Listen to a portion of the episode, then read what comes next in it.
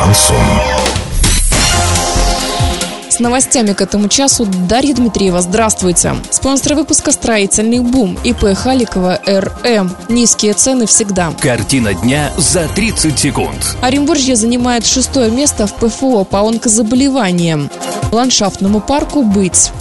Подробнее обо всем. Подробнее обо всем. Оренбургская область находится на шестом месте в Приволжском федеральном округе по онкологическим заболеваниям и на 21 месте по России. Больше всего онкозаболеваниями страдают жители Оренбурга, Орска, Бузулука, Новотроицка, Гайского, Сорочинского, Кувандыкского городских округов, а также Оренбургского и Саракташского районов. Чаще всего страшная болезнь настигает женщин.